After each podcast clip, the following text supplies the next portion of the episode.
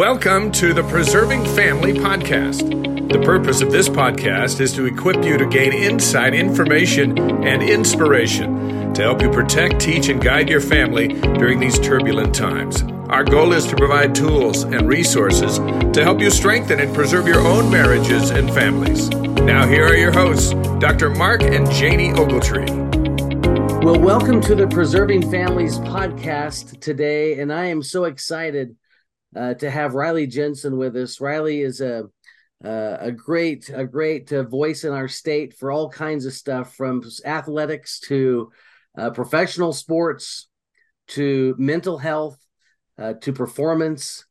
And uh, Riley, my memory of you is watching you, you know, drive the mighty Utah State Aggies down the field back in the late '90s when we were at Utah State. Those were those were good days, but hard days too, right? Yeah, yeah. I think I, I think uh, two things in my life have taught me a lot. Uh, my mission in France, which wasn't incredibly successful, and then probably my career at Utah State that wasn't that wasn't that successful. But I'm still here. I'm still swinging. I'm still throwing elbows. So you still got it. Yeah, you are. You still got. Uh, you've got that grit that we that we talk about sometimes, which we're going to talk about today. But let me ask you a question, Riley, because I know sports have been a big part of your life and I think, you know, I I often tell my children that we probably learn more from from bad leaders about leadership than good leaders, and we probably learn more from bad experiences in our life than the good ones. What what are some of the great lessons in sports that you've learned over the years? I know that's probably hard to take a lifetime of that kind of participation and boil it down to one to one minute, but are there any things that anything that stands out? Well, you know, it's a that's a really good question, Mark. I think I think one of the things that comes to mind when you ask that question is there's a really great quote, and I'll, I'll butcher it a little bit from from Pat Summitt, who was a great uh, oh yeah basketball coach at the University of Tennessee, and she said, "Winning is important, sure, but she said winning is not the point. Wanting to win is the point." Preparing to win is the point. Doing everything that you can to win is the point. And I really feel like that's kind of what I what I learned from sports. I mean, I, I played at Cottonwood High School. We went five and five. I had two magical years at Snow College where we went nine and two and wow. ten and one. And 10 and 1 my sophomore year as a quarterback there that were just magical. And I still look back at those with really, really fond memories. And then my junior year at Utah State, we were six and six, and my senior year at Utah State, we were three and eight. You wow. could take that and go, God, this guy just didn't win very much, right? Right. But I think I think what I learned is that number one, part of winning and part of being successful in this life is having great people around you. Oh yeah. So when I won, I had Kevin Curtis as a wide receiver who played for 10 years in the NFL. I had a linebacker that played for the University of Utah and in the NFL, a defensive lineman named Junior Ioane who played, you know, in the league for eight years at Snow College. I mean, these guys wow. were really, really good players. And the, the right. cool thing that I love about football is it doesn't matter how good you are, you're only as good as your teammates are. Sure. I really drew on a lot of energy from my teammates. And I think that's a life lesson, right? Like, not yeah. all of us are born onto the best team. Not all of us have the best mom or the best dad. Not all of us have a perfect family. But the cool thing that the Lord has provided for us, I think, is that we we can build a great team around us regardless of where we were born, regardless of you know. And I I happen to have a wonderful mother and father, and uh, maybe in some ways a traditional nuclear family that that that was really really supportive and really good. But i also have lots of really good friends that are really successful and really good members of the church that didn't have all of that. Right. We learned quickly how to put a great team around them and install a great team around them. And in essence in a lot of ways we have a lot of choice and we have a lot of agency in that. And i learned that from playing sports is by having great people around me i will be more successful. I will be more happy I will will have a chance to do really good. Now, as a parent, as a grandparent, um, you know, your kids didn't really choose to be with you. Right. your your grandkids didn't choose, and so we have this wonderful opportunity to choose to be great stewards and to be great teammates and to be great people around them. So that's one of the things that I that I think I learned. I think the other thing, God, you know, I'm I'm 49 years old and I think I'm just coming coming into some of this knowledge and, and you think, man, you would have learned this a little quicker, Riley, but maybe I'm a slow learner, but Sure, me too. I, I think that you can turn any loss into a win by focusing on the bravery and the courage of the moment. And by that, I mean, there are all kinds of times where your kids or your your your team around you is going to take a big swing. You know, they're going to. Yeah. Dale Murphy says, "Swing hard just in case." Right? They're going to take a hefty swing at that pitch, and they're going to miss. And you can turn that loss into win by focusing on the bravery and the courage of that moment.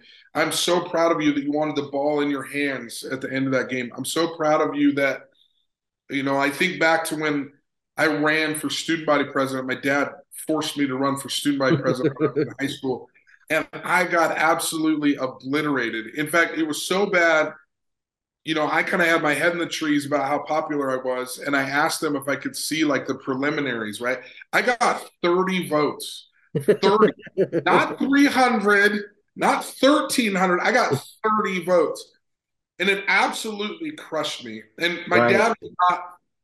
He was not a sports psychologist. He was not a mental performance coach, and I was pretty upset. Like I was kind of upset with him because I think he he really kind of pushed it, and I was like, Dad, you know, I don't know why you made me do this. I don't know why you made me like try to be the student body president. You know, this is so embarrassing, and I and I feel so stupid. You know, and, and my dad goes, you know, I get it, and I and I he goes, I'm I'm I'm probably more surprised than you are, but I can't tell you how proud I am of of how brave and courageous and gritty it was that you put yourself out there. And he goes, I don't know how to explain this to you. I don't know. I don't know what the lesson is that we're supposed to learn, but I promise you that that you putting yourself out there was the right thing to do. Yeah. What a good dad. Getting beat down like that made a mission to France a little bit easier because I got beat down a lot in France. It made playing on bad teams in college a little bit easier because you know what? This isn't as embarrassing as when I got beat, you know, where I only had 30 votes for student body president at Cottonwood High School, right? Sure. And, so, and then I think on the converse of that, I think the other thing that you can that you can do is when your kids are being really successful, you can focus on the bravery and the courage and the process of the moment, meaning you know what? That was pretty cool that you wanted the ball in your hands at the last second. Same exact thing, but they made it, right? Right what did you do? What do you think you did different than everybody else that made you successful right there? And then really focus on the processes that took place. Well, I lifted a whole bunch of weights. I read a whole bunch of books. I went to summer science camp. I did this. I did that. That really made a difference for you, didn't it? To be that prepared. Yeah. And now right. we're focusing on things they can control rather than, you know what? Shots are going to fall, shots aren't. I mean, I'm first team All American at Snow playing on a 10 and 1 football team and I'm not even all conference at Utah State. Like right. When losses come, it's wanting to win and focusing on the bravery, the courage and the process that becomes I think really really important and and has really been the lessons that I've learned through playing right. college athletics, I think. Riley, that's so awesome. So that let's transition to your mission for a minute because you mentioned your mission to France. You know in my in my current you know church position we we deal with a lot of missionaries that are struggling with their mental health with their coping and ability to have some resilience and grit more coming home now than than probably have in the past. What was your mission like in terms of you know why was it so hard there? And what do you think we can do to maybe help prepare our youth better you know to uh, fortify them with some some skills, some grit, and some moxie. I'll start by just saying that, like, I think that I was always that kid that had his head in the clouds. I think I always thought I was a little bit better than I was, right? Mm. I think I, I think probably still, I probably look back at what kind of missionary I was, and I think I'm a little bit better than I was. Yeah. I remember getting out of the MTC, and there was a really, there's a really cool moment back when when you and I went on missions. You'd come out of the MTC, and they'd show this film called "Called to Serve," like in your Oh, last yeah. meeting and you'd walk out the doors and in Called to Serve, it shows missionaries all over the world and people are honking their horns and they're waving at people and it's like a parade down Main Street. and and my first two weeks in France, I had two people honk at me, and I I started to wave, and they weren't waving. I'll, I'll just put it that way. Right. And I was like, and I remember I remember Elder Walker, the trainer, going, "Hey man, this ain't called to serve, Riley."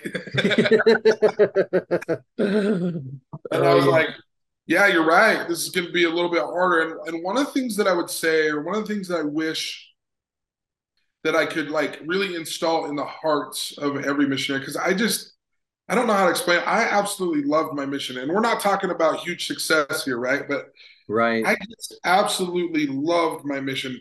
But if I could install in every heart of every missionary, it would be that anything worthwhile takes a little bit longer and is a little bit harder than originally anticipated. And if and and and I feel like that's a really really good lesson for missionaries. I think that's all that's also a really good lesson for kids that are trying to play college sports. I think that's also a really good lesson for those of you that are listening to this podcast and beginning careers and like starting families. Like you're not going to be a great dad to start out with. Sorry. right. You're just not. And you're not going to be great at your job to start out with. Sorry. I don't know where that expectation came from, but it but if you know it's worthwhile and you know that you're in a marathon, not in a sprint, Right. it's a lot easier to handle a bad mile along the 26 miles, right? Like Right. it's okay. Totally. Like you got to have a marathon mentality when it comes to this life. We're we're outlasting people. We're not beating people to the pole over here, right? And so when it come when it came to my mission, I think I just I loved it. And I I had one baptism that came to me that was after my mission. It was like Hmm. my senior year in college, I baptized someone that I had taught two years ago. Oh That was wow. it. Right. And in my mission, we had 69 baptisms my first year of my mission and 131 baptisms in the whole mission my second year. And we thought the second year was like a miracle year, right? And like Right. you go to South America and like 131 is a bad month, you know?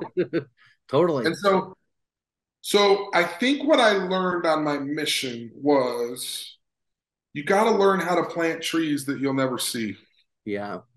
I just started learning to love people. I loved the conversations. I learned to love the French people because what I realized about the French was is they loved their families and they wanted to love God. Right. They wanted to believe that there was a God. And you know what? If that's the biggest win, if I could just make them feel better by reassuring them that there is a God that loves them today and that they are Heavenly Father's boy or they are Heavenly Father's girl, like that was a win. Totally. That was- that's a win. If I, in my own job today, and I, I don't mean to get teared up, but like, I feel like if I could help people to know that they are loved by someone, someone who has infinite capacity for love, Right. that things fall into place. I mean, I think about my own life. The, the the times where I get off track is when I forget whose boy I am, right? We lose our identity. That's right. Yeah, and I'm Heavenly Father's boy. I have a lot of titles. My most important title is that I'm Heavenly Father's boy. And if I can get that straight with me and with my kids and with my wife, like everything else falls into place. He's the answer to everything right now. We're all we're all running around going, "Oh my gosh, there's this political issue and there's this and and we got guess what? We need to talk about Christ. Yeah. That's right. bring Christ into our home. We need to bring Christ into our lives. He is the answer. He, it's not it's not complicated. We need to talk about him more. We need to we need to visit with him ourselves more. We need to make him more part of our lives and I think that's what my mission taught me. I have probably two or th- well actually three really strong spiritual anchors from my mission Mm, even I hardly baptized anybody, right? sure. When when I call the you know the winds of the adversary come flying at me, or the fiery darts of the adversary come flying at me, there was one really really poignant large group meeting in the MTC where I knew beyond a shadow of doubt that Joseph Smith was a prophet.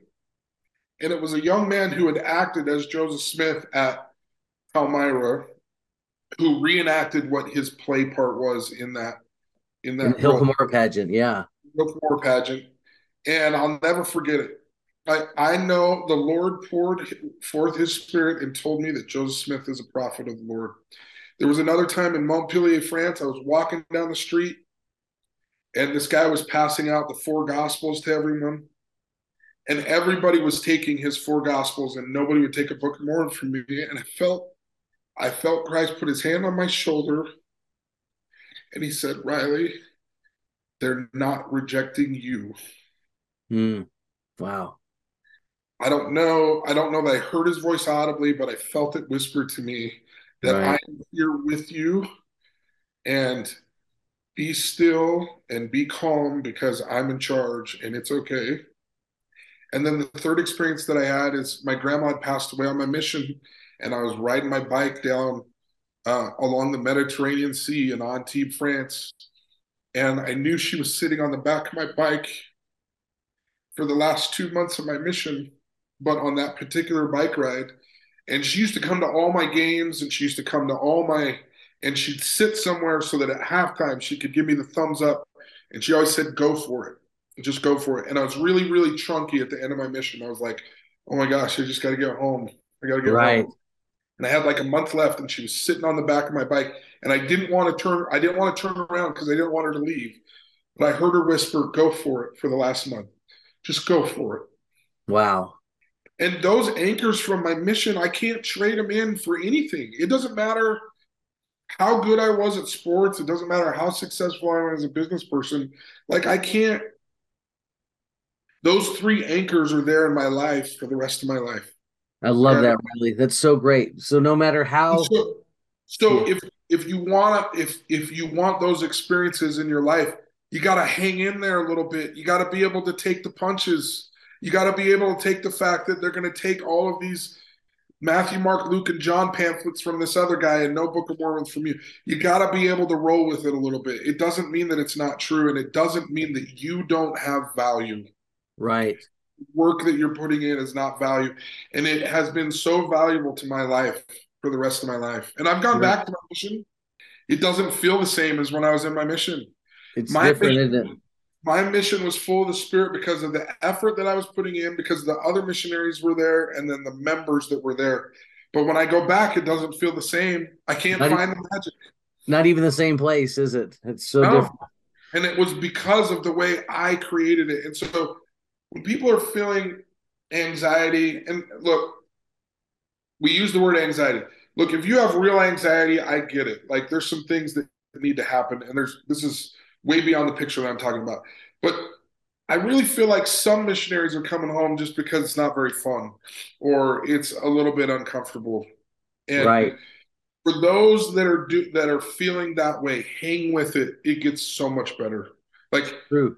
it is so solid and it will be a foundation for the rest of your life. I would suggest a mission to everyone. I would never tell them not to. Now, it's not to say that I don't acknowledge that there's some real issues and there's some things, but don't use that as a crutch because you're missing out on so many things that you don't know you're missing out on. Totally. So, Riley, question What could parents do? Is there something that parents can do to instill what you're kind of talking about here to inspire their youth to hang in there, to have some of this moxie that you talk about? Yeah. So, in my job, people ask me all the time, like, how do you build confidence? How do you build um, someone who has that ability to have resiliency and and that power in their lives. And the number one answer, it's really, really easy, is help them to get comfortable being uncomfortable. Mm. And I think a lot of us parents want to be our kids' friends, right? And we get really sick of the moaning and complaining and the whining sometimes, and it really wears on us, right? And I know this is true because with my third, who's like four years old right now. I'm like, just give her whatever she wants. Just give it to her. I just want some peace and quiet around here, right? Right. Oh yeah. But that's probably exactly the opposite of what I need to be doing if I really want to teach her confidence. And and so when I say stepping out of your comfort zone or getting comfortable being uncomfortable, I don't mean that you go and you hike, you know, like Angel's Landing tomorrow if your kid has a fear of heights, but it may mean that you go hike up Mill Creek Canyon this Sunday or this Saturday and yeah, and walk with your kid and help them to walk and look over a 10 foot ledge and maybe get a little bit used to being uncomfortable on a height that doesn't feel very good, right? Right. Maybe that you know, uh, I heard someone tell me the other day they always play a game with their kids. They always make them go and get ketchup from, you know, McDonald's. Like, hey, I forgot to get ketchup. Can you go get us some ketchup? You know, from an early age, Dad, I don't want to do that. Oh, come on, just real quick, just got me two packets. You know, right. I mean, go up there and ask an adult for two packets of ketchup and then bring it back to you, right? Always just moving that place a little bit because I to be honest with you, I think the great lie in this world right now, and I think this is this is so clever by the adversary, yeah. is that you are okay the way you are. No, you're not. No, you're not. So true. I'm a much better person at 49 years old than I was at 20. And there's two things that that lie does to young people. There's two things that this lie does. Number one, they don't trust you because they know they're not what they're supposed They know it's not true, right? And they know it's not true, so they can't trust you. So you've just lost credibility by telling them that they're okay. Yeah. And I'll tell you this every great organization, every great person, every every great team that I've ever been around, okay? Right. Does not allow you to just sit there and be okay. You're good enough as you are. The Lord's church doesn't do that. A great team doesn't do that. A great person doesn't. You don't sit around and just say, you know what, I'm okay with the way I am. That's just not a growth mindset. We have performance reviews all the time, don't we? and that's not a recipe. That's not a recipe for growth in your life. And so we have got to start telling them, like, no, you you I love you and I care about you no matter how you are, but you are not good enough right now. You need to get better. And it's okay for us to have that tough conversation. Like you can get better than what it gets better than this. And a phrase that I use with athletes all the time is it's never as bad as it seems and it's never as good as it gets. And what that phrase does is it keeps you moving. It right. keeps so that you're never complacent. It's not as bad as you think. Don't stop. Don't stop working at what you thought you were doing, and it's never as good as it gets. So don't fall into that trap of like, oh, I've arrived, because you haven't. Right. Amen. That's so good.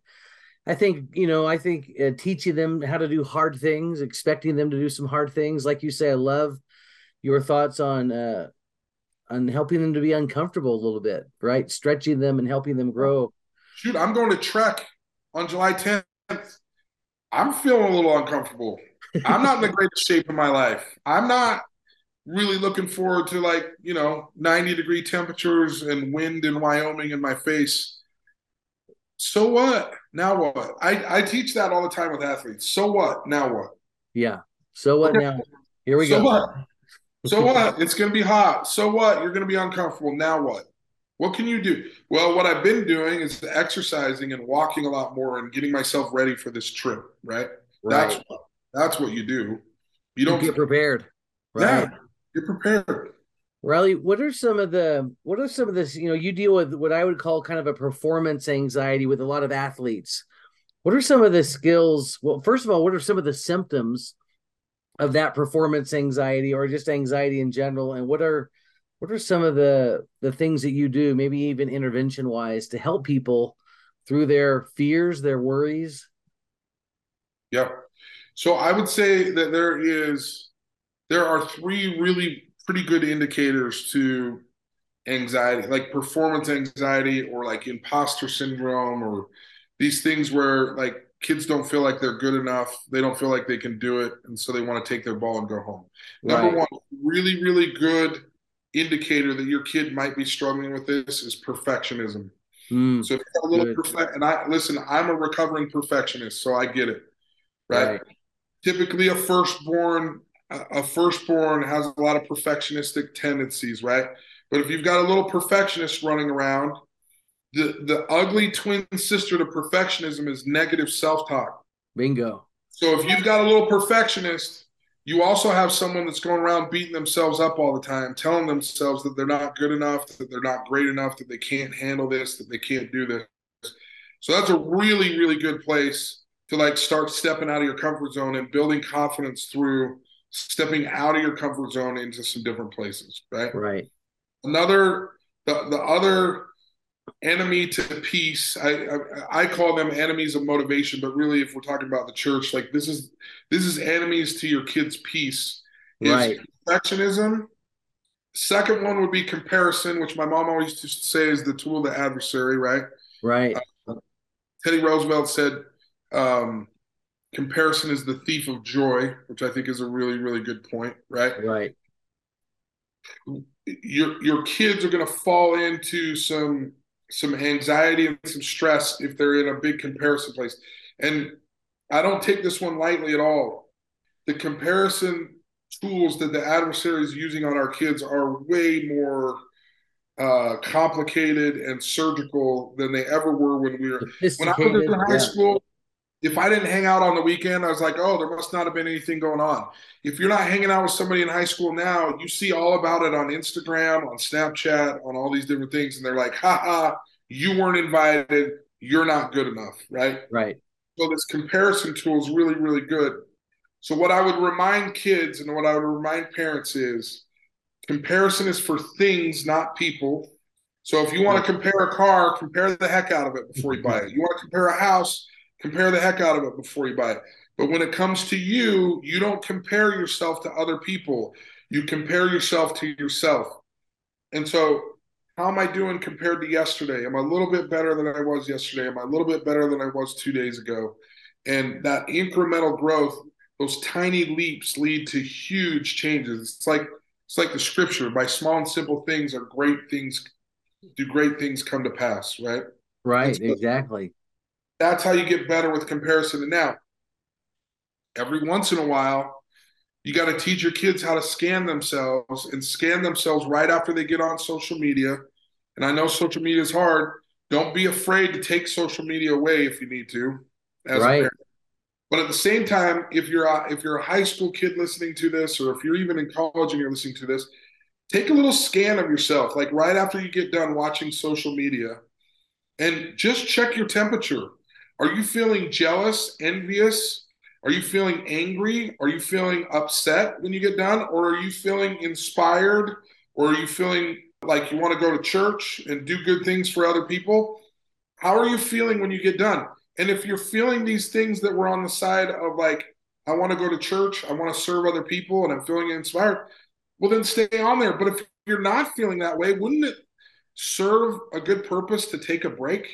Right. You know, maybe just take it off of your phone and leave it on your computer so it's one step harder to get to your social media. Right. Right. right. Just something that like allows you to know. Now, I will say this I am not anti social media like most people. What I would tell you though is there is more smut and garbage and difficult things on accessible to young people than there ever has been before.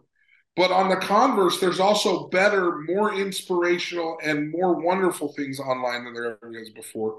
Make sure you're going into the right lanes and into the right neighborhoods on your social media. Because if you're hanging out, if you're hanging out in the sewer, sewer's going to come out of you. Right, right. And really, in this life, are you a fountain or are you a sewer? Are you mm-hmm. a Tigger or are you an Eeyore? Are you a camper or are you a climber? Like we should be in the climber place. We should be around Tiggers. We should be around, you know, the fountains of the world, not the sewers, not the Eeyores, not, you know, right. We, we control the crowd that's around us. It kind of goes back to what we started about having having a great team around you. When you're watching social media, make sure your algorithm is starting to like hit on really positive things instead of all the garbage things. It's exactly right. So, so and, sorry, one last one. Sure. The last one is unrealistic expectations that will kill your peace. And people are people always go to me, well, am I not supposed to dream big? Am I not supposed to chase big things? No, that doesn't have anything to do with what I'm talking about. But just like Jeffrey Holland says, you didn't come this far just to come this far. Right. A lot of us are on the right path where we hurt ourselves is when we should all over ourselves and we say, I should already be the AP. I should already be state president. I should already be the bishop. I should already have a million dollars in the bank. I should already live in this neighborhood. I should already do this. That's where the unrealistic expectations come in because you might be on the right path. Yeah. You might already be going exactly where you're supposed to go. It just didn't happen as fast as you thought it was going to be. And the way that the adversary destroys your peace or your motivation or creates anxiety in your life is when he starts going to, you should already be. Yeah. So you right, should already be the oh yeah neighborhood, and it's a clever lie and it's a clever deception because you're already on the right path. Don't forget to look back and go, man, I've come a long way. Man, I'm doing some good things. Don't totally. come this far just to come this far. I love that. Love that from Elder Holland. So, Riley, if I was hearing you right, so regarding these major symptoms of anxiety, I heard you talk about uh, negative self talk. I heard you talk so about perfectionism, and negative self talk. And was your third the unrealistic expectations? Comparison was second, then unrealistic expectations. So if you see your kid being a perfectionist, there could be anxiety going on. If you see your kid comparing himself all the time, there could be anxiety going on. And if you see your kid with unrealistic expectations, even though he's doing like really, really good things already, there could be some anxiety going on.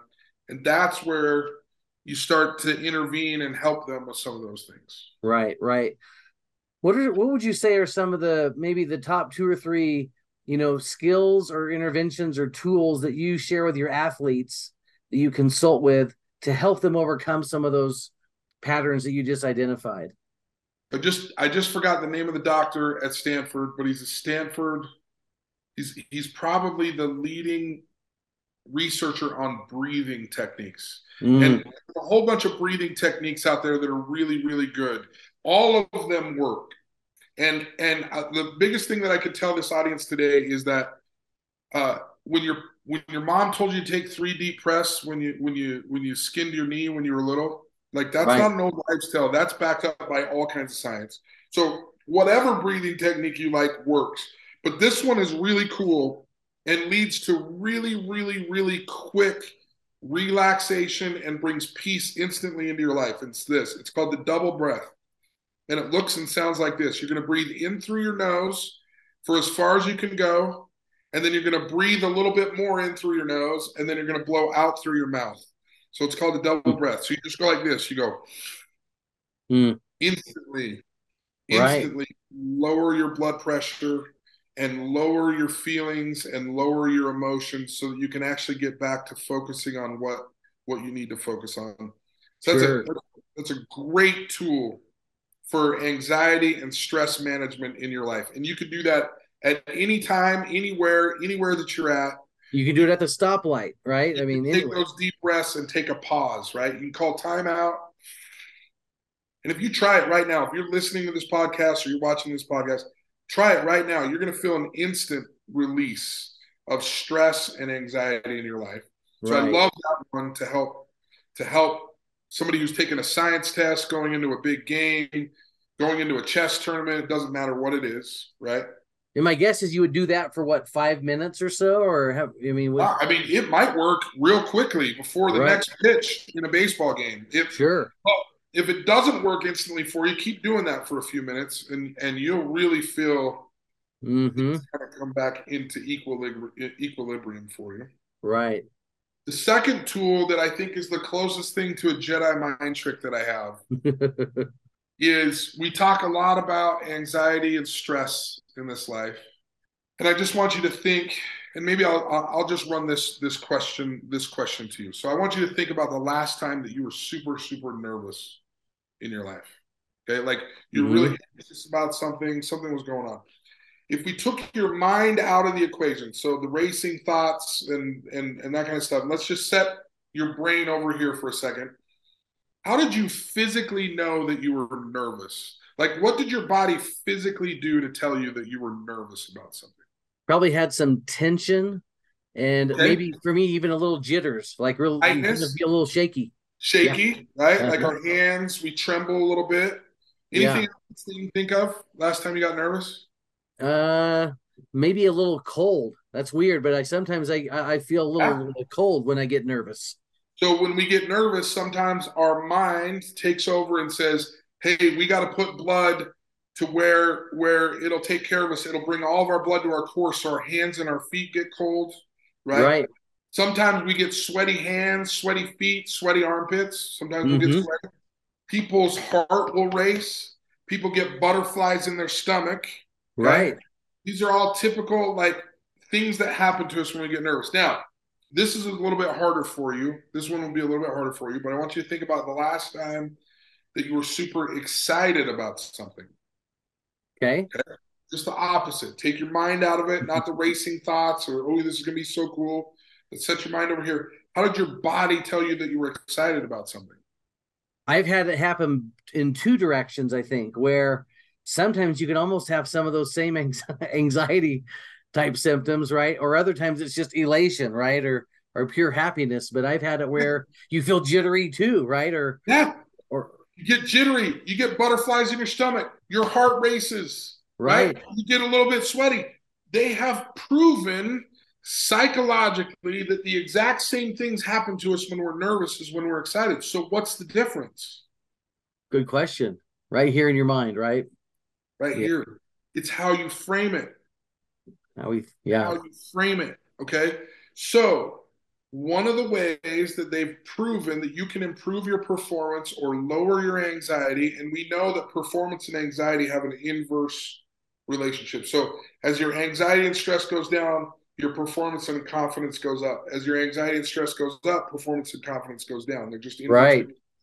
This tool is the closest thing that I have. They've proven that if you just say the words to yourself, I'm excited, rather than telling yourself that you're nervous, that across the board you will perform 25% better. Now, I like that. Here's the problem with that you're feeling what you feel is nervous, and then you say, I'm excited, and then you're like, Well, I don't care what Riley says. I feel nervous right now. So here's the way to make it a little more authentic. When you say to yourself, I'm excited, or is this exciting, or what? Add on a sentence to the end of it that gives you a possible reason that it could be exciting to be where you're at. That doesn't have to do with an outcome. Is this exciting or what? I get to play on BYU's football field with all my best friends in front of a big crowd today. That is exciting. That didn't is. we're going to upset USC today. That doesn't mean that you're going to beat USC today. That just means you have an awesome opportunity to play in beautiful BYU Stadium with your buddies today, right? Right. Or, man, is this exciting or what? I get to play against the number one team in the country, and I get to find out exactly where I measure up, right? man, is this exciting or what? I actually give a, get to give a talk today that could have an impact on the youth of the church. Man, is this exciting or what? I'm in a position in the church where every single day I'm going to have the opportunity to impact young lives. You might be nervous about that, but you could be excited about the sense that you get to have an impact. And Riley, it's it's like having what I call kind of this gratitude mindset. Instead of being nervous or worried or afraid, we frame it in a way that now we're grateful that we have this chance, right? We, are yeah. grateful we have this opportunity. I think that's awesome. Well, I like I like what you said with that too, because you know it's interesting with my job. I feel like I teach gospel principles. I just don't close in the name of Jesus Christ. right.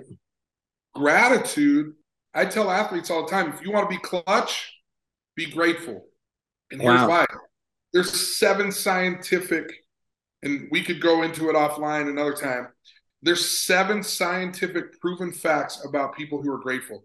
They'll they're healthier, they have higher self-esteem, they are better teammates, so they're more mm. well liked.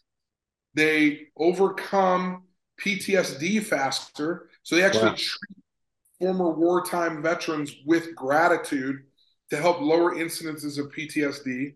Wow. They have higher self confidence. They have higher. Uh, they score higher on the hedonic scale, which is just a fancy word for happiness. Yeah. People who are grateful are clutch because their performance goes up. Right. It. It's an attitude of gratitude, right? It's a it's a mindset of gratitude. and it helps performance like you can't believe. And people who are grateful are happier. Happier. It's they are great research. actually proven scienti- uh, scientifically, like right across the board. But then it goes one step further and it says people who are happier have better self confidence. And people right. who have better self confidence perform better. And it's just this chain of the Lord being with you when you're grateful. And, uh, and then I would take I would take this last little spin. And, and if I'm working with someone who's a believer, whether they're whether they're LDS or not, I'll say, right. hey, hey, what's a good way to show the Lord that you love him? How do you show the Lord that you love him? Well, one of the best ways is to be grateful.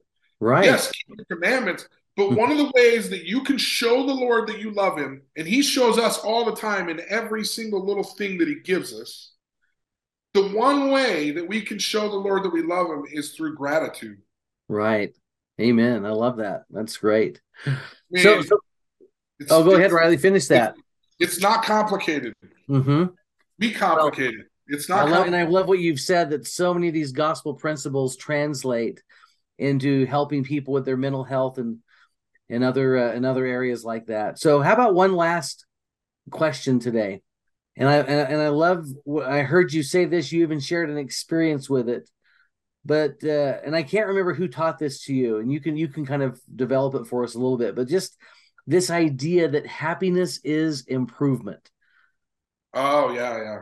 So I had a single. I I I don't always say it in this forum. I can say it a little bit. It, it was a singles ward bishop. Yeah. And you know, I I was single for entirely too long. I was trying to copy Steve Young too much. I think. Got married when I was 37, right? And and as much as I'd like to say that I've been a perfect human being, I've had a couple scrapes with the law in the church, right? And I'm in yeah. with my bishop, and I'm beating myself up because I'm I'm, I'm making the same mistakes over and over again that I don't that I, that I wish I could get rid of, right? And he's like, hey, sure. hey, listen, take a deep breath. Everything's going to be okay. Remember, in this life, the definition of happiness is improvement. Mm. And I was like, love that. He's like, you you don't believe me, and I'm like, no, I'm trying to believe you. Like it was almost like when the Lord, you know, was teaching somebody, I was like, well, help help me with my unbelief. Like I believe, but help me with my unbelief, right? Right. he goes, go teach a four year old how to throw a spiral today and watch his face light up. Yeah. Like, okay. I can and I've done that a million times as a former quarterback. I teach a kid how to throw a quarterback and they are all smiles. Right. And I was like, oh yeah, I could totally see that. And he goes, in your life, Riley, when you're in the dumps, when something's not going right, pick something that you can improve on and go improve it and it's going to bring happiness into your life he goes you know at, and and at that time i was kind of thinking about getting into um into triathlons and so i did it and i had a two three year period of life that felt really really happy because i was constantly improving my times i was constantly improving my swimming i was impro- improving my biking i was improving my running right? I was right. improving a facet of my life. Now, it doesn't have to be an athletic movement. It could be that you're going to study the scriptures in a different way, right? It could be that you're going to go back to school at 40 years old, like I did, and get a degree in sports psychology and improve your life in so many ways that you didn't even know you were going to improve your life. Right. And it's going to bring happiness to your life. This idea of being a lifelong learner is what leads to happiness in our life.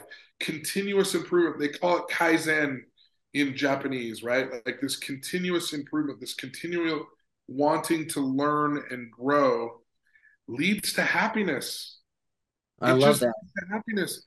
And if you're having a hard time in the church with the scriptures, or if you're having a hard time with prayer, find a tiny tweak or a tiny small way that you could change your approach to those things and you'll start to feel happiness and you'll start to feel confidence in prayer.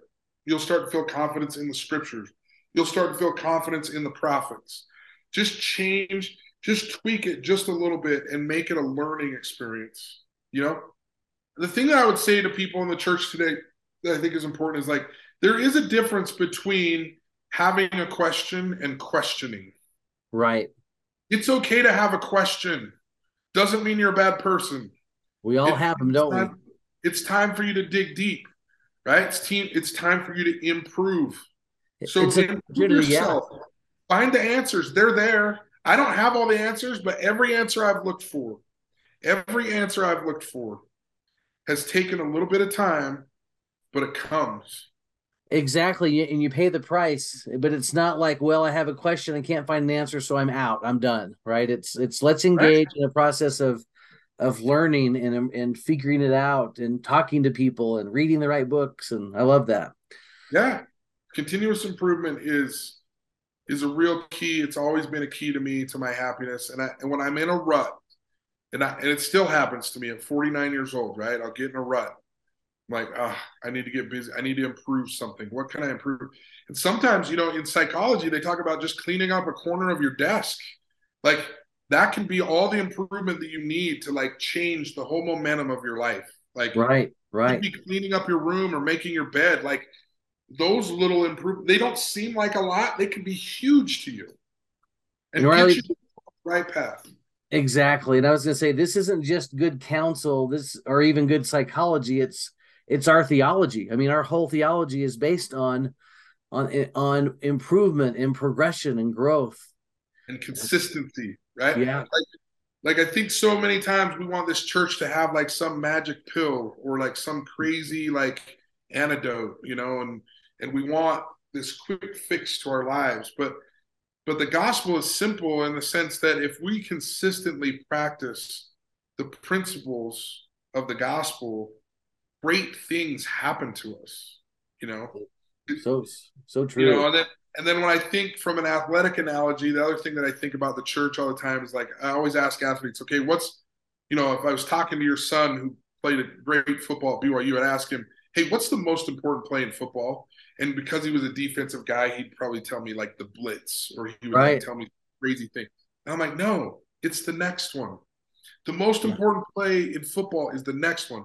When you think about things in terms of the gospel, what's the most important ordinance in the gospel? It's the next one. right. You got baptized. Okay. Now what? Let's get to the temple. Let's get the let's let's get the Melchizedek priesthood. Let's let's keep going. And then once we've done all of our ordinances, our job is to help other people get to the next one. I love that. Oh, what a That's where happiness lives, right? And when we're striving towards the next ordinance, we're improving our lives. And when we're improving our lives, it leads to happiness. So Oh, I agree. the Lord has put it all together for us. It's all right there. It's all laid out for us. We just have to trust. We have to trust that it's true. We have to trust. And then, you know, the, the spiritual paradox of the church is, is you can't really know the blessings of getting married in the temple until you get married in the temple. Right. You don't really get to know them until you take that leap of faith. Every single ordinance requires a leap of faith. Or, like we talked about at the very beginning, stepping out of your comfort zone and being a little bit different than what you were before. And then he just, and the paradox of all that is, is he comes back and fills it in with all this happiness and confidence and well being that you weren't expecting. Right. Oh, that's so good. Then you want to do it more because you're like, well, on on the last one, he told me this was going to happen. It was even better than I thought, so I got to keep doing this. And then it's almost selfish to become unselfish. It's, It's such a amazing. beautiful plan. It's it's amazing. so awesome what he what he does for us and what what he can do for our families. The miracles are there. The miracles are there. Don't stop believing in miracles because they're they are there. They Yeah. happen. They're there I've every day. My whole life, over and over and over again. That's right. I love that. Riley, so we often say we we borrowed something from Dr. Brent Barlow from a few years ago where he said LDS stands for let's do something. So if Oh, there was I like that. I haven't heard that before. That's Yeah. so. If there's something that we could invite our listeners to do today from what you've shared, let's do something. What's maybe one simple thing that almost anyone could do that would move them off of the spot they're on, maybe move them in the right direction. Maybe there will be maybe some uh, uncomfortableness related to it. But what would you say for let's do something today? So this is a fun one for me. This is one that I use with athletes, but I think this is great for us in the church too. Yeah. Okay? So I call it what, why, and activate. Okay. Okay. What is it that you want to do? Why do you want to do it? And activate it by taking three small steps towards that goal. So let's let's let's rewind the clock to nine years ago. Okay. What is it you want to do, Riley? I want to go into sports psychology. Why do you want to do it? Because I think it would make me happier in my day to day career. I think it would be a good career for my wife and for my kids. Okay. You're right. And then the last part is what are three small steps that you can do? Well, I'm going to look online tonight and I'm going to see if there's three schools that have an online program. Great. What is it you want to do? I want to get into sports psychology because I think it'd be a great career for me and for my family. Tonight, I'm going to check online or for three online programs that I can possibly um, continue my career or do what I want to do. And then tomorrow, you do it again. And instead of three programs, now you call one of the deans at one of those schools that you liked and ask them more about the program. And then the next day, you find out how much the tuition is and what are the requirements to get into that school. Just tiny leaps, tiny steps. They lead to huge results. And if you would have told me that I would have been on this podcast nine years ago, I would have been doing like backflips. I would have right. been so excited that part of my job included talking to people about motivation, talking to people about the psychology of success, the psychology of performance in a gospel format. Man, incredible. Great, yeah. This is a mm-hmm. great day. And nine years ago, I'm not sure I could have seen that because right. all I was trying to do was find a school that would lead to a decent career. Yeah, that's so great. Riley, uh, tell our listeners about the the book you're working on and your podcast, and we'll finish with that. I'll, I'll give it. I'll give a nice little closing. And we'll head to the, yeah. head out the door here. So there's actually two books that I'm writing right now. One is called Pure Unadulterated Guts. Yeah, um, one is all about sports psychology and stories and anecdotes from my playing days and from being a sports uh, sports psychology consultant. Right, lead people to higher performance.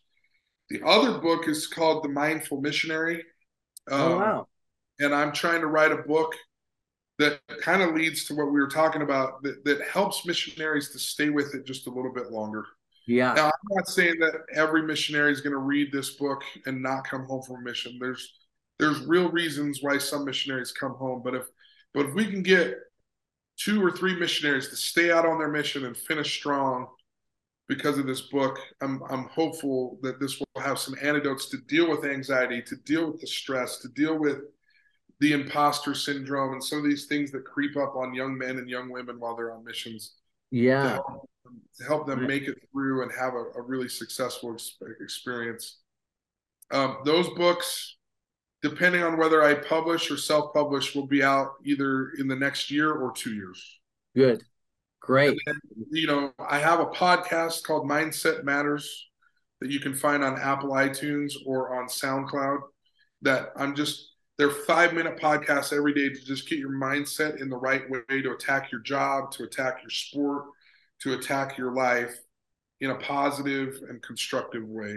And I've listened to some of those and they're outstanding. I love the power packed content in just five or seven minutes. It's great. So thank you, thank you. They're meant to be short and and sweet. And you know, my my thought process on that was like, man, I haven't got 48 minutes to listen to a podcast, but I do have five to seven minutes. You know, I do have. You know, I might want to listen to it on the way to work or on the way to school.